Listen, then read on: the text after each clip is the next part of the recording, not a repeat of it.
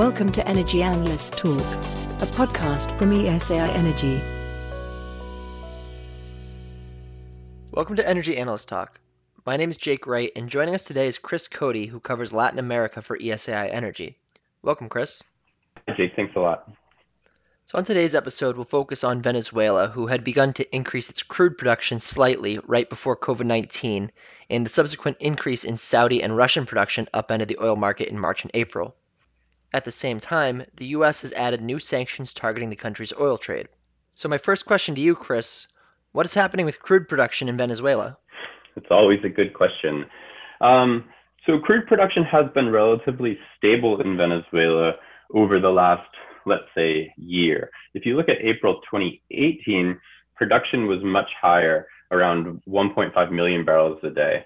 By April 2019, production had fallen into the 700,000 barrels a day range, let's say. Now, in April 2020, May 2020, production has remained roughly around those levels, 600,000 barrels a day now. So, as we talk about the differences and changes in crude production, keep in mind that the big changes happened uh, two years ago, sliding into 2019, and that now the magnitude of the changes, while important, have been relatively small. So uh, at the end of 2019, crude production looked like it was going to be on a slightly higher path. Production was rising, uh, coming back with investment at a few important fields, uh, but the fall in oil prices due both to COVID 19 and the temporary collapse of the OPEC Plus deal had caused Venezuela to begin to cut production. Um, at the same time, uh, US sanctions have hurt exports and, and, in effect, limited production as well. I was going to ask about the US sanctions. So, how have US sanctions evolved over time? Have they managed to have an impact on production and exports? Yeah, I think the process has worked uh, a lot more slowly than the US initially expected. But yes, they have had an impact on Venezuelan crude production over time. Um, so sanctions have had many targets and not all have been directly linked with the oil industry, but broadly they have limited the ability of foreign companies to operate in Venezuela, restricted companies from purchasing Venezuelan crude, both in the US and through secondary sanctions in other countries. So first, the US limited uh, the purchase of crude oil by US companies. Uh, so the refiners in the Gulf Coast had to stop buying Venezuelan crude oil, and, and that was a big loss. That was a big loss of a big market for for Venezuela. At the same time, the U.S. has been winding down and eliminating some licenses for companies, both U.S. and uh, non-U.S. companies, to operate to continue to produce crude oil in Venezuela. So that has hurt production as well. But Venezuela has continued to find ways around this. Uh, so the U.S. has now extended sanctions to individual ships um, as well as leadership within the Venezuelan government. So they're making things more difficult over time, but Venezuela continues to dodge in a sort of ongoing cat and mouse game. And didn't Rosneft step in to facilitate some exports?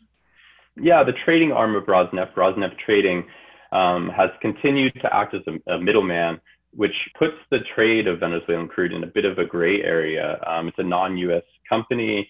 So the U.S. can't target them directly, but they can target some of their their assets, which they have done through additional sanctions.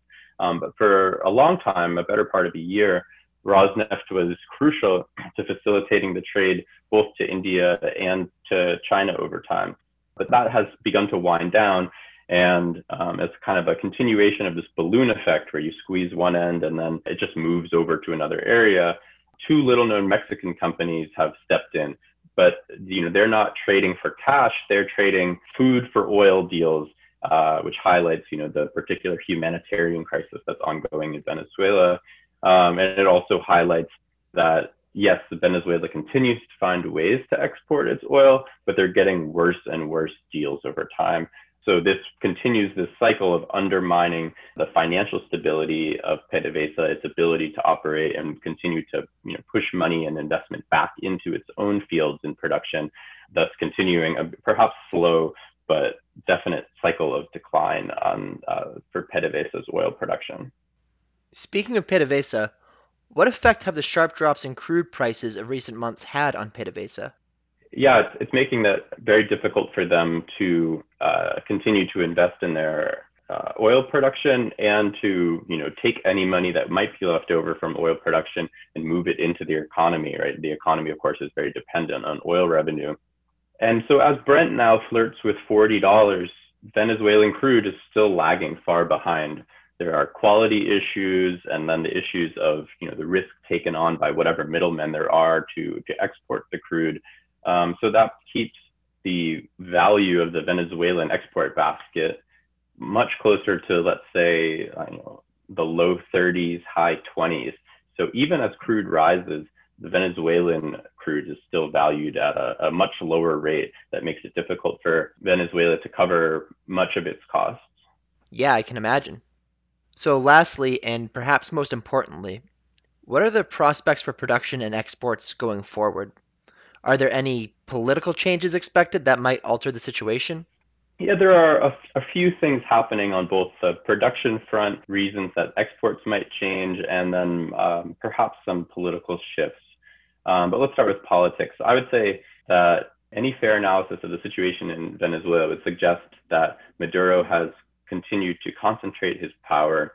Um, the power and opportunities for Juan Guaido, the leader of the, the opposition party, have diminished over time. Um, I would say that broadly, both the international community and parts of the opposition in Venezuela have lost some faith in Guaido. And Maduro doesn't have a strong position overall, but perhaps he has a stronger position relative to where he what he did uh, a year ago at this time. So, you know, the U.S. is continuing to ratchet up sanctions not only on the oil industry but also on people within the government. So they've just targeted sanctions at Maduro's wife, Cilia Flores, who's a very influential person politically in the country. And this will continue. So I think politically, no change is more likely than change, but of course, anything could happen. For production, this means don't expect big changes coming up. As you've read in the news, Iran has now uh, begun to ship more both material and gasoline to Venezuela.